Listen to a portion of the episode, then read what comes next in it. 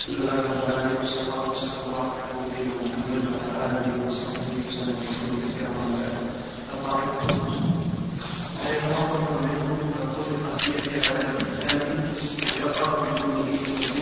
من هذا هذا على قبيل حديث تقول من الطوارئ من اضطر إلى طعام غير معه وقدر على أخذه بحيث بحيث يكون مظلوما سواء كان معه فلم يدفعه من فعله أو لا لأن الله لا يدعو والثاني مع أخذه أن كان مشروعا في إزالة الظالمين الأخذ بالشفعة ورشد الراس والبناء والمستعين والمستجد وزرع النواصي وتقويم الشخص من العدل المشترك إذا قيل إنه تجسس إذا قيل إنه تملك تملك يقف على التقويم وفي الشروط التي يستقيم بها لا يرفع تطرف يتفرق ذلك يدل على وجهه تنبيه الأداة الأخية تخالف في هذه الولاية بأسبابها وشروطها وأركانها ويملك ما لا يتملك ما لا يتملك منها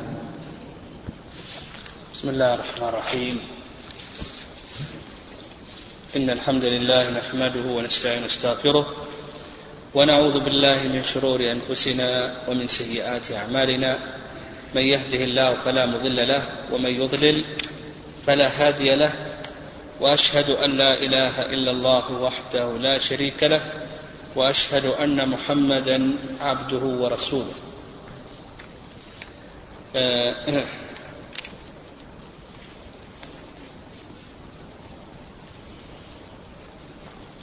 هذه القاعدة القاعدة الخمسون.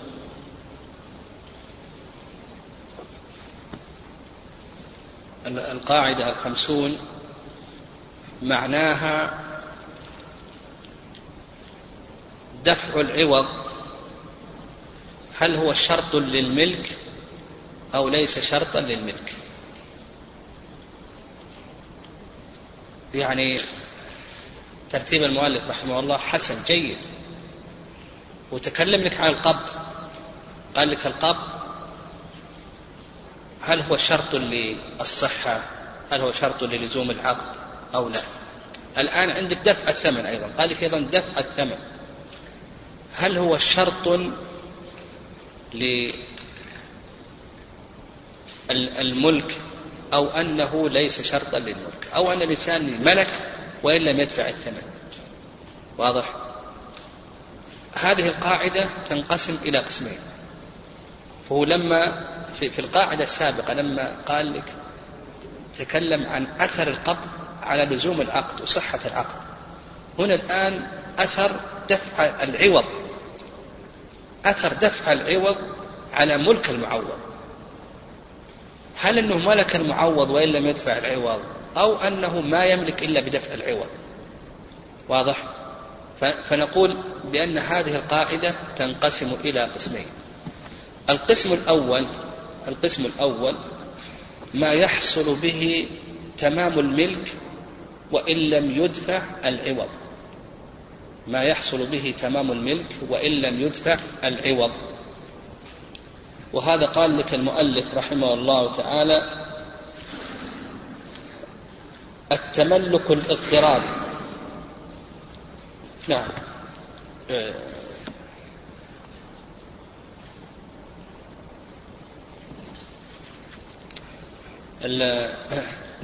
قال لك التمل قلنا هذه القاعدة تنقسم إلى قسمين القسم الأول نعم القسم الأول ما يحصل به التملك وإن لم يدفع العوض.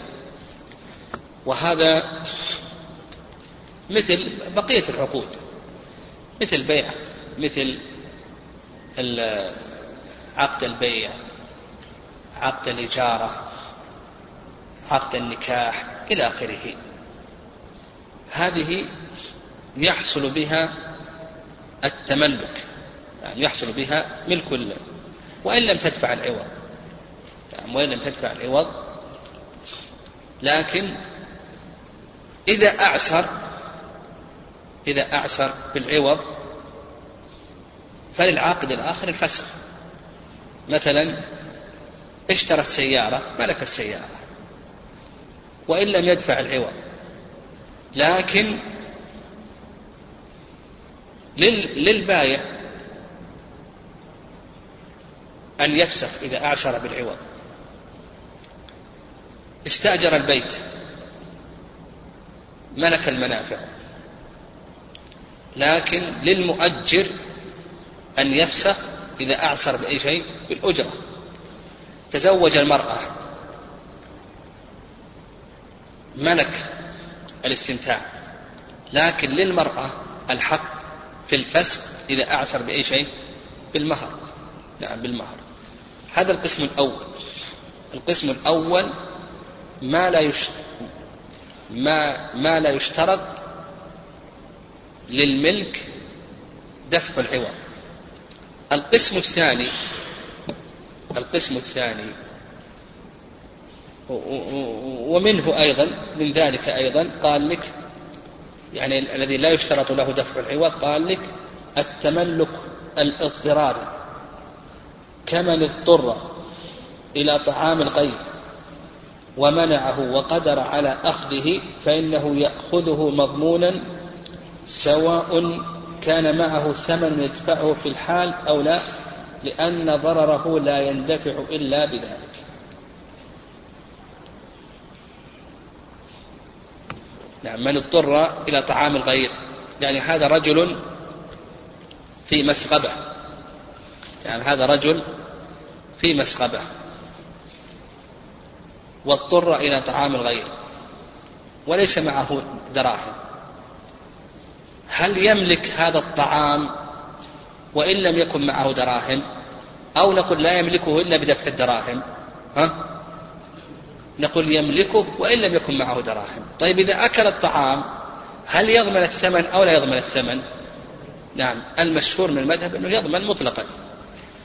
قال شيخ الإسلام تيمية رحمه الله إن كان غنيا فإنه يضمن وإن لم يكن غنيا فإنه لا ضمان عليه. يعني شيخ الإسلام يقول إن كان غنيا فإنه يضمن. وإن لم يكن غنيا فإنه لا ضمان عليه. نعم لا ضمان عليه. إذا كان فقيرا. شيخ الإسلام يقول إذا كان فقيرا لا ضمان عليه لأنه يرى أن إطعام الجائع وكسوة العاري هذه من فروض الكفايات. طيب. فهذا من القسم الأول أنه يحصل له الملك من اضطر إلى طعام الغير يحصل له الملك وإن لم يدفع ماذا؟ الثمن. وإن لم يدفع الثمن. لكن إذا استهلكه إذا استهلكه فإن كان على كلام شيخ الإسلام غنيا يجب أن يدفع الثمن. وإن كان فقيرا فإنه لا يجب عليه أن يدفع الثمن. طيب. القسم الثاني قال لك ما عداه من التملكات المشروعة لإزالة ضرر ما كالأخذ بالشفعة وأخذ الغراس والبناء.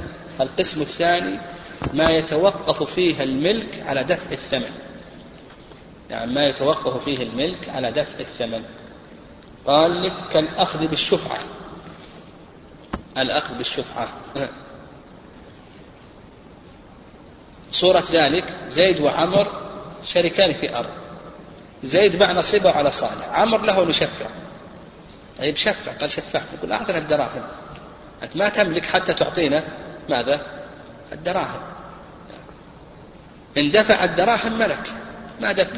ما كنت تشفع ولا ملك شيء ليس لك حق. واضح؟ فيقول لك الأخ بالشفعة الشفيع له أن يشفع على المشتري لكن متى يملك؟ بالدفع. يعني بدفع الدراهم. قال لك وأخذ الغراس والبناء من المستعير والمستأجر. أنت أعرت زيد أرضا أعرته أرضا لمدة سنتين. غرس فيها غراس. انتهت السنتان أو أجرته أرضا. وقد غرس فيها غراسا. انتهت السنتان نقول للمستعير أنت بالخيار. إما أن تبقيه وإما أن تأخذه إما تبقي الغراس ولا قال أبا أخذ قلنا خذ. طيب قال ببقيه نعم. قال أنا أبقي هذا الغراس نقول لصاحب الأرض هل تريد أن تتملكه أو لا؟ فإذا قال أريد أن أتملكه نقول ادفع الثمن. يعني ما تملك الغراس والبناء إلا بأي شيء ها من المستعير والمستأجر إلا بأي شيء إلا بدفع العوض. نعم إلا بدفع العوض. فأولا نقول للمستعير المستأجر أنت بتأخذه خذ. خذ البناء وخذ الغرض قال لا أنا أريد أن أبقيه أبقي. نقول لصاحب الأرض اللي أجر ولا أعار تبي تتملك أو لا؟ قال بتملك. نقول ادفع. ادفع القيمة. تملك. قال لا أنا ما أتملك. ما أريد.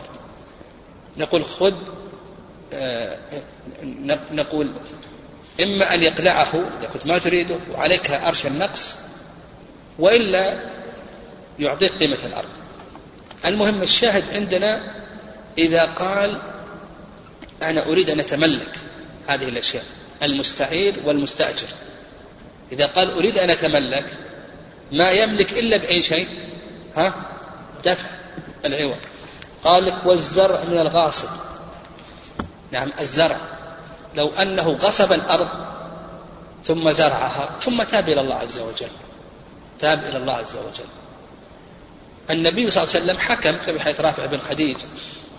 يعني حكم بأن الزرع يكون للمالك بقيمته. قال المالك أنا يعني يقول للمالك أنت مخير تملك الزرع تملكه. تبي تبقيه حتى يحصد الغاصب ولك الأجرة لك ذلك. قال لا أنا بتملك. يعني الآن الغاصب زرع الأرض. تاب إلى الله عز وجل ورد الأرض بقينا في الزرع الآن. نقول للمالك أنت بالخيار إن شئت أن تتملك الزرع تملك ولكن بأي شيء؟ بالقيمة. قال أنا بتملك نقول أعطني القيمة. ما تملك إلا بالقيمة. طيب أنا قال لا أريد التملك. نقول الزرع يكون لمن للغاصب وعليه الأجرة. نعم عليه أجرة طيب قال لك وتقويم الشخص من العبد المشترك إذا قيل إنه تملك يقف على التقويم. تقويم الشخص على العبد المشترك. يعني هذا عندنا رقيق مشترك بين بين اثنين. جاء الشريك واعتق نصيبه. اعتق نصيبه. هذا له النصف وهذا النصف. كم قيمته؟ كم قيمة الرقيق؟ عشرة آلاف ريال. يسري إلى الجميع جميع الرقيق ويكون ولاؤه للمعتق. لكن متى يملك اعتاق النصيب الآخر يملك متى؟ إذا دفع قيمة النصيب الآخر للشريك. لو أنه ما دفع وجاء الشريك وأعتق نصيبه قبل أن يدفع ها؟ صح الاعتاق أو لا أو لم يصح الاعتاق؟ صورة المسألة يعني. عندنا هذا رقيق عندنا رقيق. شريك شركة بين زيد وعمر. جاء عمر وقال نصيبي لله عز وجل. نقول يسري عليك. يسري عليك. بحيث أنه يكون كل حر الرقيق وولاؤه يكون لك. لكن متى يملك إعتاق جميع الرقيق؟ إذا دفع قيمة النصيب للشريك الآخر. طيب ما دفع؟ يعني ما دفع. جاء الشريك الآخر وأعتق نصيبه. يصح إعتاقه ولا ما يصح؟ يصح. لو قال أنا اعتقت وخلاص سرى أنا الولاء كله لي. يقول لا. أنت ما تملك الاعتاق. كل النصيب حتى تكون دفعت للشريك الآخر.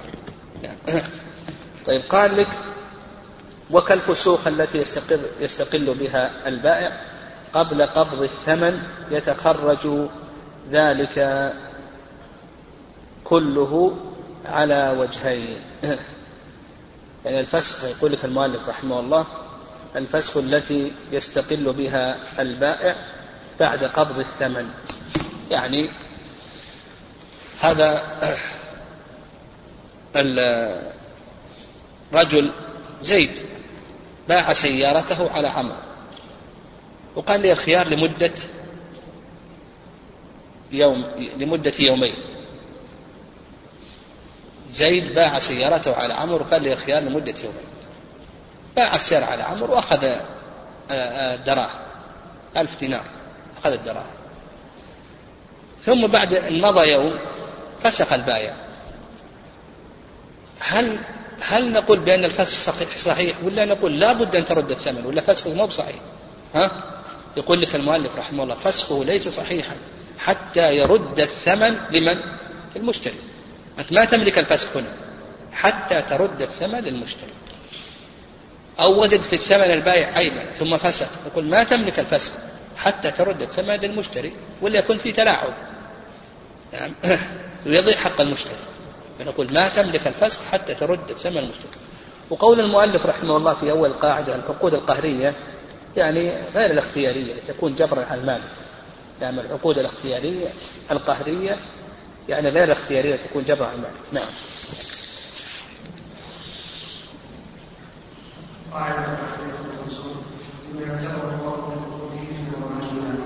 نعم وقول المؤلف الأملاك القهرية تخالف الاختيارية. يعني هذا يفيد أن الأملاك أو التملك ينقسم إلى قسمين. القسم الأول تملك قهري والقسم الثاني تملك اختياري.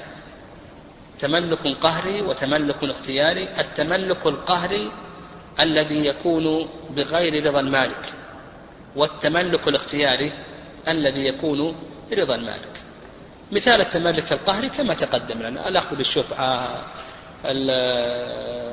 المضطر إذا اضطر إلى طعام الغير إلى آخره تملكات قهرية. الاختيارية هي التي تكون برضا من؟ نعم برضا المالك. قال لك بأن الأملاك القهرية تخالف الاختيارية من جهة أسبابها. نعم من جهة أسبابها. فيقول لك من جهة أسبابها. فالأسباب مختلفة.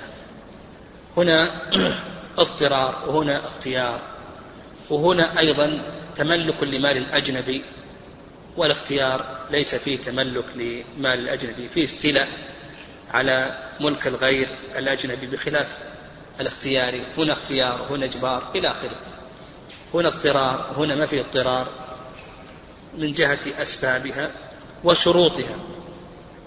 فالاختيارية اشترط فيها من الضبط والتحرير ما لا يشترط في القهرية. يعني الاختيارية اشترط فيها من الضبط والتحرير ما لا يشترط فمثلا في الاختياري لا بد أن يكون العلم بالثمن. لكن القهرية لو كنت جاهلا مثلا شفع ما أدري بسم اشترى. زيد وعمر زيد وعمر شريكان في أرض. زيد باع على صالح. عمر يشفع ولا ما يشفع؟ يشفع. يشفع. الشفع الشفعة نوع من الشراء.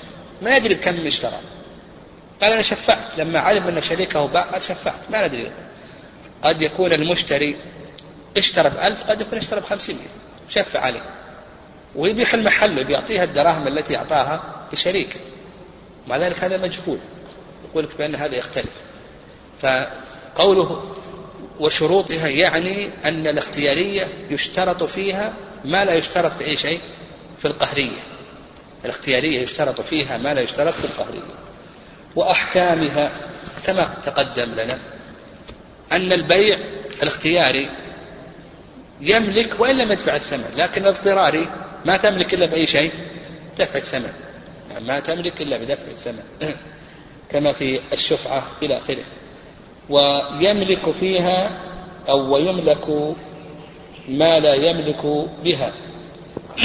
يعني القهرية هناك أشياء ما تملكها بالاختياري لكن تملكها بالقهر. مثل المصحف. يقول المصحف ما يصح لك تشتري المصحف. لكن لو ورثته صح. الملك بالميراث يقول, يقول الفقهاء بأنه ملك قهري يعني يدخل في ملكك بغير اختيارك. إذا مات قريبك دخل ماله بملكه بغير اختيارك. لو قلت أنا ما أريده قلنا تريده ولا ما تريده؟ دخل في ملكك قهرا عليك. فإذا كان مثلا حيوان يحتاج إلى نفقة يجب تنفق عليه. واضح؟ فمثلا المصحف هذا أنت ما تش... أنت ما اشتري يعني ما ت... ما تملك أنكم يقولون بيع المصحف حرام لكن كونه يدخل في ملكك بغير اختيارك في في الميراث. ومثله أيضا المحرم. محرم في الاختيار ليس له أن يشتري الصيد إذا كان محرما. لكن لو مات قريبه وعنده غزالة ها دخلت في ملكه ملكه عن طريق القهر لكن عن طريق الاختيار ليس له أن يشتري نعم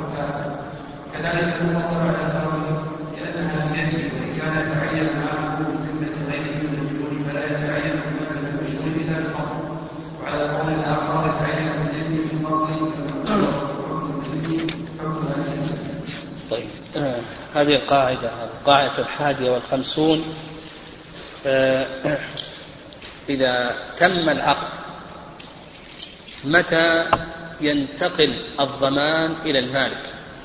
نعم إذا تم العقد متى ينتقل الضمان إلى المالك؟ نقول بأن هذا ينقسم إلى أقسام. نعم ينقسم إلى أقسام. إذا تم العقد متى ينتقل الضمان إلى المالك؟ نقول بأنه ينقسم إلى أقسام. قال لك المؤلف رحمه الله تعالى الملك تارة يقع بعقد وتارة يقع بغير عقد. يقع بعقد مثل عقد البيع. عقود المعوضات إلى آخره مثل عقد البيع عقد الإيجار. تارة يقع بغير عقد مثل ها؟ مثل الميراث صح. مثل الاحتشاش مثل الاحتطاب وقع بغير عقد. يعني فالملك تارة يقع بعقد تارة يقع بغير عقد. بعقد مثل بيع مثل إيجار بغير عقد مثل احتشاش الاحتضاب الميراث. صح. نعم. فعندنا الضمان متى يترتب على المالك. نقول بأن هذا ينقسم إلى أقسام. ينقسم إلى أقسام. قال لك عقود المعاوضات المحضة. يعني عقود المعاوضات المحضة يعني العقود التي لا يقصد بها إلا الكسب والتجارة. العقود التي لا يقصد بها إلا الكسب والتجارة. فينتقل فيها الضمان إلى من ينتقل الملك بمجرد التمكن من القبض التام والحيازة إذا تميز المعقود عليه من غيره وتعين. هذا القسم الأول. القسم الأول عقود المعاوضات المحضة. الضمان يكون متى؟ ها؟ الضمان يكون قال لك ينتقل الضمان إلى من ينتقل إليه الملك. ما ينتقل إليه الملك؟ المشتري. متى؟ قال لك إذا تمكن من قبضه. تم العقد وتمكن المشتري من القبض. الضمان يكون من أي شيء؟ للمشتري يستثنى من ذلك. قال لك فأما المبيع المبهم غير المتعين من صبرة فلا ينتقل ضمانها بدون قبض نستثني من ذلك هو مثل المؤلف لكن نحده حدا.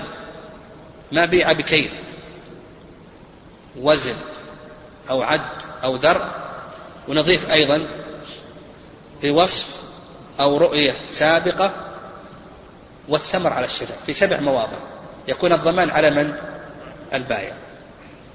فإذا تم العقد وتمكن المشتري من القبض يعني تمكن المشتري من القبض عقد الآن على السيارة. السيارة موجودة. رؤية مقارنة. عقد على الطعام الآن موجود. عقد على الحيوانات عقد على الفرش على الضمان الآن للمشتري ما دام إنه متمكن من قبضه الآن. متمكن من قبضه. لكن الأشياء التي ما يتمكن من قبضه تحتاج إلى تقدير. قال لك هو مثل فأما المبيع المبهم غير متعين. كقفيز من صبرة. مبيع مبهم غير متعين. بيع بكيل بيع بوزن بيع بعد بيع بذر وأيضا بيع بوصف يضاف. ورؤية متقدمة والثمر على الشجر في هذه الصور السبع. الضمان يكون على من؟ على البائع.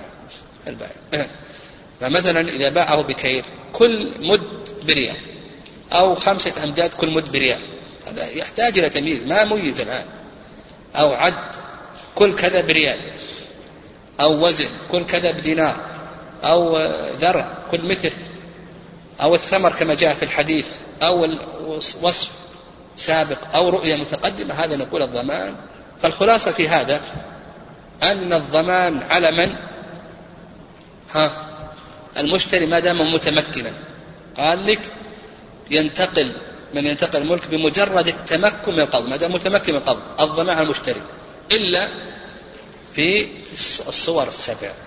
ومثل المؤلف لكن حدنا حد. نعم. هذا القسم الأول. قال لك وهل يكفي كيله وتمييزه أم لا بد من نقله؟ هذا يقول لك حال الروايتين. يعني المشهور من المذهب أنه إذا كاله البائع وعد يعني ما يحتاج إلى تقدير. عده كاله وزنه ذرعه كفى ذلك؟ يكون من ضمان من؟ المشتري. صح سنت يكون من ضمان المشتري. كاله وزنه عده ذرعه يكون من ضمان المشتري.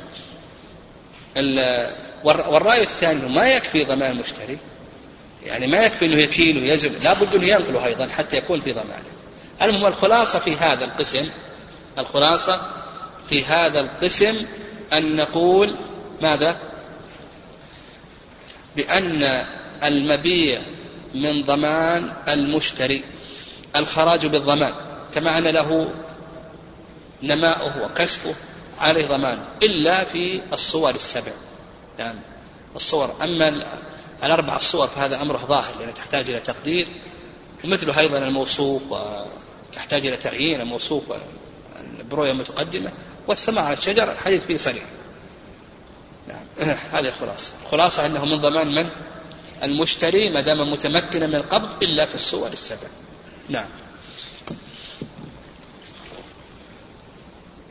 نعم قال قال النوع الثاني عقود لا معاوضة فيها كالصدقة والهبة والوصية فالوصية تملك بدون قبض والهبة والصدقة فيهما خلاف. وهذا كله في المملوك بغير عقد فأما نعم.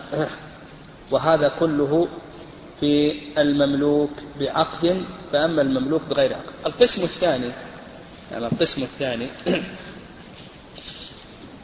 عقود التبرعات كالصدقة والهبة والوصية إلى آخره. فهذه الضمان فيها يتفرع على مسألة الملك فيها. الوصية تملك بدون قبض. يعني الوصية تملك بدون قبض. فإذا تلفت الوصية تكون من ضمان الموصى له وإلا من ضمان الوارث. ها؟ من ضمان موصى له وإن لم يقبضها. ما دام أن يعني إذا مات المورث الوارث يده عليه يد أمانة فإذا تلفت نقول بأنها من ضمان الموصى له طيب الهبة والصدقة المشهور المذهب أنه العقد صحيح لكنه ما تلزم ولا يملكها إلا بأي شيء؟ إلا بالقبض. نعم إلا بالقبض. نعم وعلى هذا على هذا لو تلفت لو تلفت عند الواهب أو عند المتصدق نعم هل يضمن أو لا يضمن الواهب أو المتصدق نقول ما يضمن يعني ما يضمن لأنه حتى الآن ما ملك. لكن لو قلنا بأنه مالك تكون من ضمان من؟ ها؟ الموهوب والمتصدق عليه إلا إذا كان الواهب أو المتصدق قد فرط إلى آخره لأن يده تكون يد معه طيب القسم الثالث قال لك الملك القهري كالميراث وفي ضمانه وجهان الأول أنه يستقر على الورثة بالموت إذا كان المال عينا حاضرة يتمكن من قبضها. وقال القاضي وابن عقيل لا يدخل في ضمانهم بدون القبض ما لم يتمكنوا من قبضه والأول أصح القسم الثالث الملك القهري كالميراث. إذا مات المورث انتقل الميراث إلى الورثة. طيب انتقل الميراث إلى الورثة. لو ترث هذا ال ال يعني بمجرد الانتقال بمجرد الانتقال ملكه الورثة. هل يشترط القبض أو لا يشترط القبض؟ ذكر المؤلف رحمه الله رأيين. يعني الرأي الأول أنه يكون من ضمان الورثة وإن لم يقبضوه. الرأي الثاني أنه لا يكون من ضمان الورثة إلا بأي شيء؟ بالقبض. وش يترتب على هذا؟ يترتب على هذا لو كانت هناك حقوق متعلقة بالتركة. نعم حقوق متعلقة بالتركة مثل الديون مثل آه، تغسيل الميت يعني مؤن التجهيز. مؤن التجهيز الآن. هل نطالب الورثة نقول الآن الميراث أنت يعني لو أنه تلف دون أن يقبضوه هل يكون من من ضمانهم؟ بحيث أنهم يجب عليهم أن يسددوا الديون أن يقوم بمن التجهيز أو نقول بأنه لا يضمنون إلا بالقبض. لما قبضوا الآن دخل في ضمانهم. واضح؟ المؤلف رحمه الله ذكر رأيين الرأي الأول أنهم ملكوا الآن حتى وإن لم يقبضوا. وهذا هو اللي صححه المؤلف. وعلى هذا لو تلفت يكون من ضمان من؟ الورثة. يكون من ضمان الورثة. و يكون من ضمان الورثة ما يتعلق بالديون ومون التجهيز إلى آخره. والرأي الثاني أنه لا بد من أي شيء ما يدخل في ضمان الورثة إلا بأي شيء إلا بالقبض. قال لك والنوع الثاني قال ما يحصل بسبب من الآدم يترتب عليه الملك. هذا القسم الرابع. ما حصل بسبب من الآدم يترتب عليه الملك. وكان حيازة مباح كالاحتشاش والإحتطاب والإغتنام ونحوها فلا إشكال ولا ضمان هنا على أحد ولو وكل في ذلك أو شارك فيه دخل في حكم الشركة والوكالة. هذا القسم الرابع. يعني القسم الرابع ما كان بسبب من الآدم يترتب عليه الملك وكان حيازة كان حيازة. كالمباح والاختشاش والاغتنام ونحوها وهنا لا, لا ضمان على أحد. لو تلف هذا الحطب وهذا الحشيش ونحو ذلك يكون من ضمان من قام بالاحتشاش والاحتطاب إلى آخره.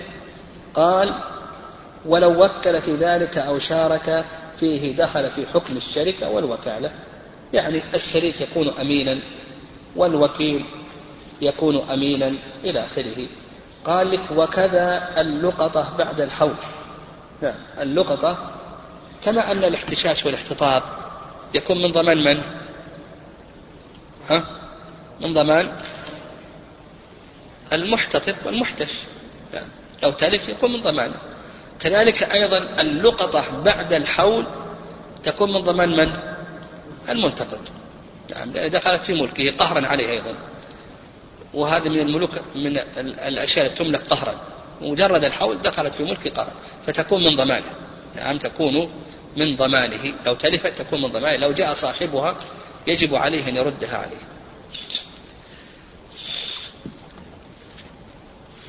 وقال لك لو شارك ووكل يعني دخل في حكم الأمانة تقدم تكلمنا عليها. قال لك هذا القسم الخامس والأخير قال لك وإن كان تعين ماله في ذمة غيره من الديون فلا يتعين في المذهب المشهور إلا بالقبض. إلا بالقبض. هذا القسم الخامس. إذا كان دينا وتعين. إذا كان دينا وتعين. فتلف. هل هو من ضمان صاحب الدين أو من ضمان المدين؟ هذا القسم. الخامس والأخير. إذا كان دينا وتعين. هل هو من ضمان الدائن أو المدين؟ هل هو من ضمان صاحب الدين أو من ضمان المدين؟ يعني جاء إليه هذا رجل يريد من زيد ألف دينار. قال أعطنا الألف دينار.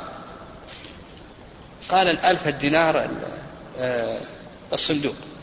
هذا الألف دينار عينها الآن أو هذه الألف دينار في جيبي الآن عينها. ثم تلفت. تلفت. هل هي من ضمان صاحب الدين أو من ضمان المدين؟ واضح؟ دين تعين الآن. هل هو من ضمان صاحب الدين أو من ضمان المدين؟ الدائن والمدين. قال لك المؤلف رحمه الله المشهور لا بد من القبض يعني ما تدخل في ضمان صاحب الدين إلا بأي شيء؟ إلا بقبضه. ما دام منه ما قبض تكون من ضمان من؟ المدين إذا تلفت تكون من ضمان المدين قال لك وعلى القول الآخر يتعين بالإذن في القبض فالمعتبر حكم. يعني على القول الثاني أنه ما دام عين قال هذه دراهمك ثم جاء أحد سرقها يعني قال هذه دراهمك الآن أعدها لك ثم جاء أحد سرقها تكون من ضمان من؟ صاحب الدين على القول الثاني. نعم. على القول الثاني إذا أذن له في القبض قال لك يتعين بالإذن في القبض قال الدراهم موجودة بالصندوق اذهب وخذها. أو خذها من الوكيل أذن له في القبض واضح؟ فعلى القول الثاني أنه ما دام أذن له في القبض أنها تكون من ضمان صاحب الدين. لكن المذهب أنه لا بد من أن يقبض وهذا أصح. أنه لا بد من القبض. وعلى هذا إذا تلف الدين قبل أن يقبضه صاحبه فتكون من ضمان المدين ليس من ضمان الدائن نعم.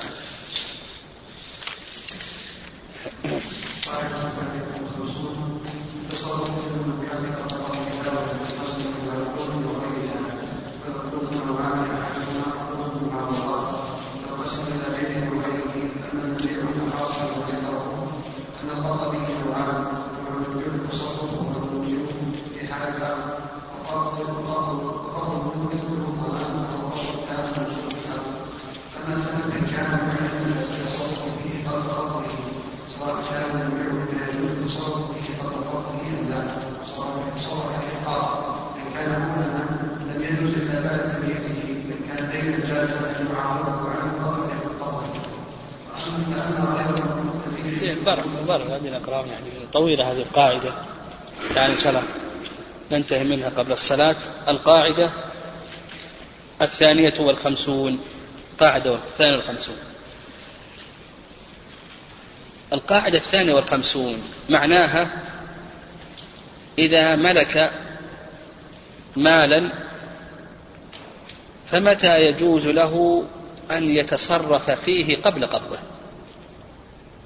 يعني متى يجوز له أن يتصرف فيه قبل قبضه يعني ملك الآن مال. متى يجوز له أن يتصرف فيه قبل قبضه؟ ملك مالا بعقد من العقود. اشترى سيارة. متى يجوز أن يبيع السيارة؟ هل يجوز أن يبيع السيارة أو لا؟ اشتراها الآن. المرأة أعطاها زوجها صداقا. قال السيارة التي عندي في البيت صداق. هل يجوز لها أن تبيعها؟ أو لا يجوز؟ هل يجوز أن تصدق بها؟ هل يجوز أن توقفها؟ أنت اشتريت سيارة هل يجوز أن تبيع؟ توقف تصدق.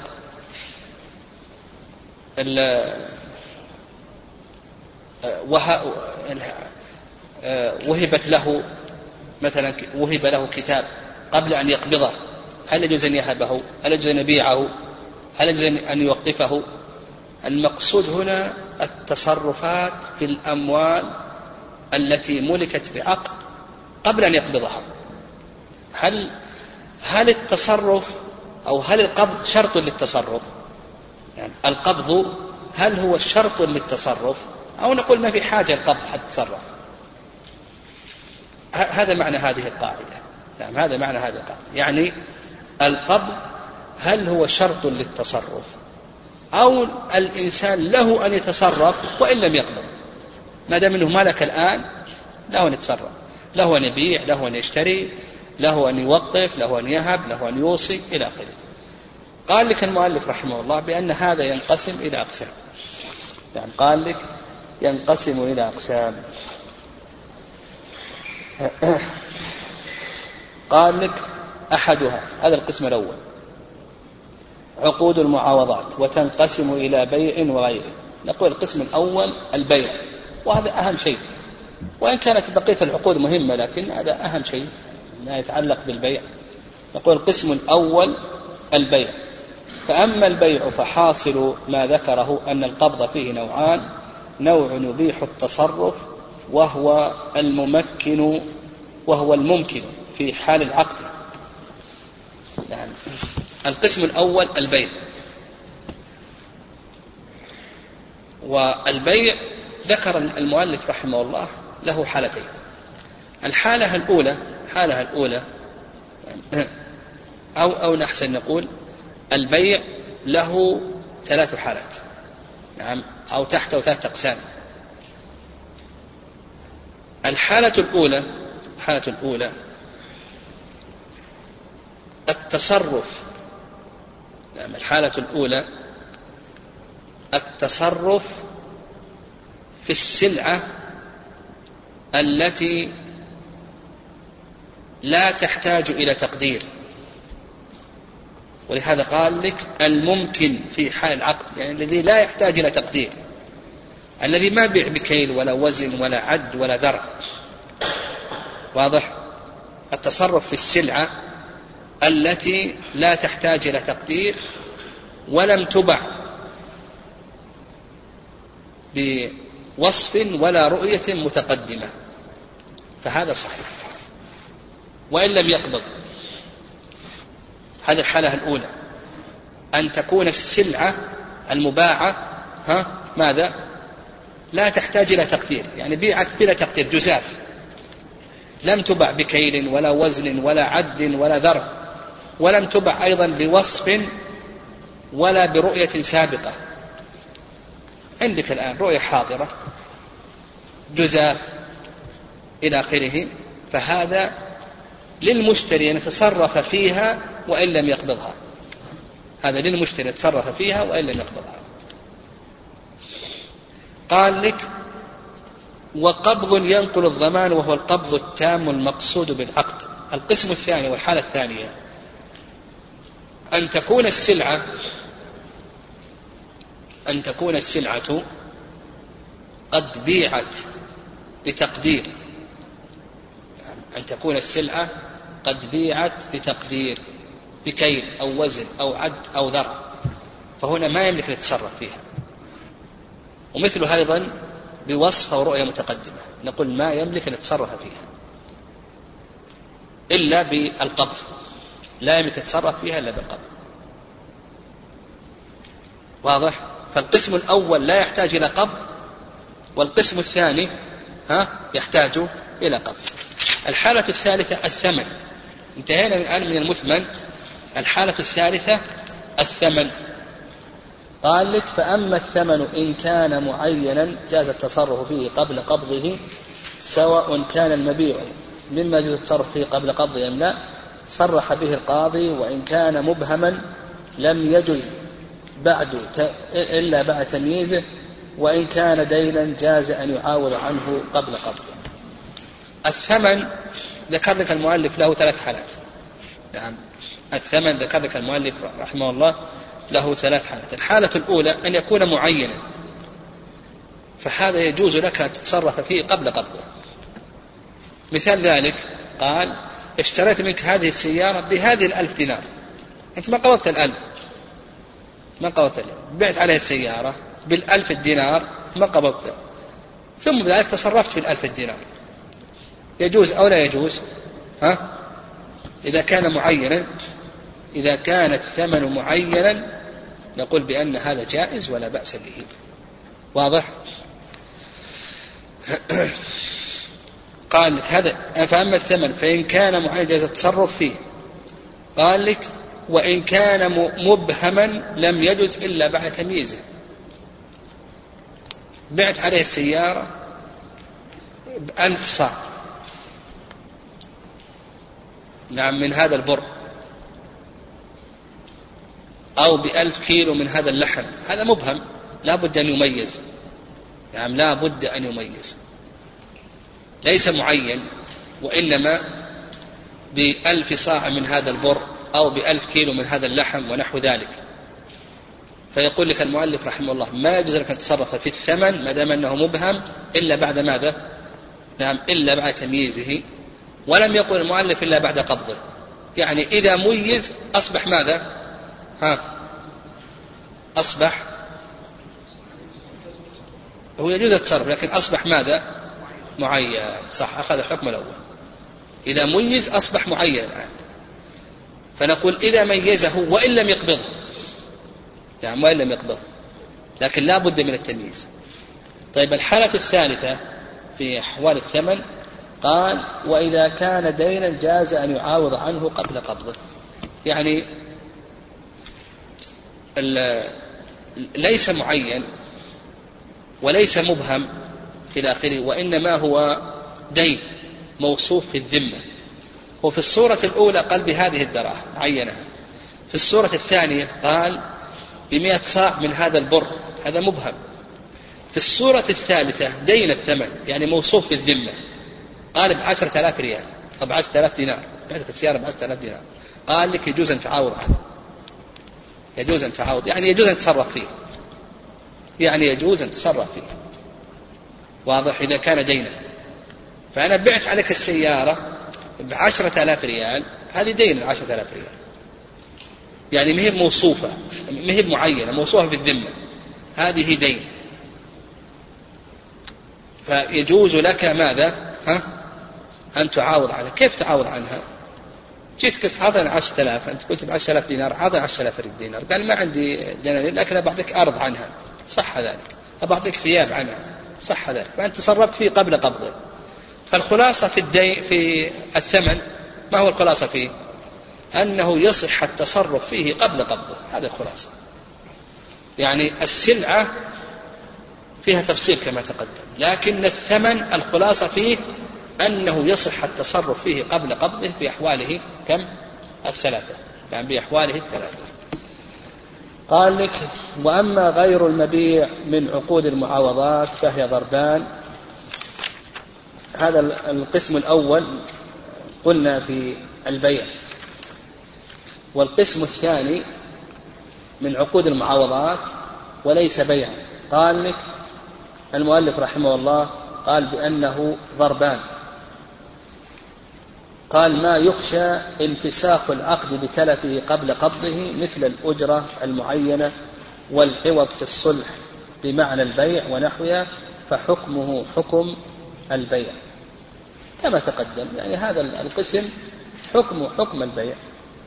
فالأجرة المعينة والعوض إلى آخره. يقول ما يخشى انفساخ العقد بتلفه قبل قبضه. الأجرة لو تلفت الأجرة قبل أن تقبضها نعم لو تلفت الأجرة قبل أن يقبضها المؤجر هل له الحق في فسخ عقد الإجارة؟ أو ليس له حق. يعني هذا رجل أجر بيته على زيد بألف دينار.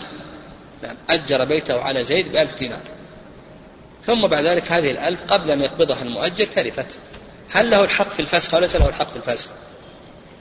المؤجر نقول له الحق إذا ما أعطاه الأجرة له الحق.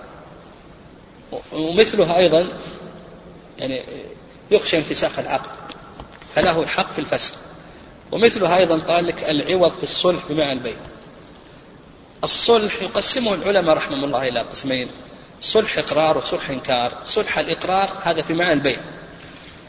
يدعي عليه دين أو عين ويقر ثم يعاوضه. هذا بيع. أن يدعي عليه دينا أو عينا ثم يعاوضه عن هذا الدين أو العين فهذا حكم حكم ماذا؟ حكم حكم البيع. العوض في هذا الصلح نعم العوض في هذا الصلح إذا ما دفعت العوض فإنه يفسخ يعني يخشى الفسخ بتلفه. فيقول لك المؤلف رحمه الله في هذين القسمين حكمهما حكم ماذا؟ البيع.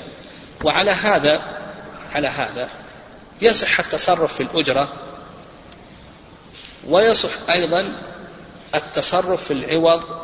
نعم يصح التصرف في العوض في الصلح الذي بمعنى البيع. نعم.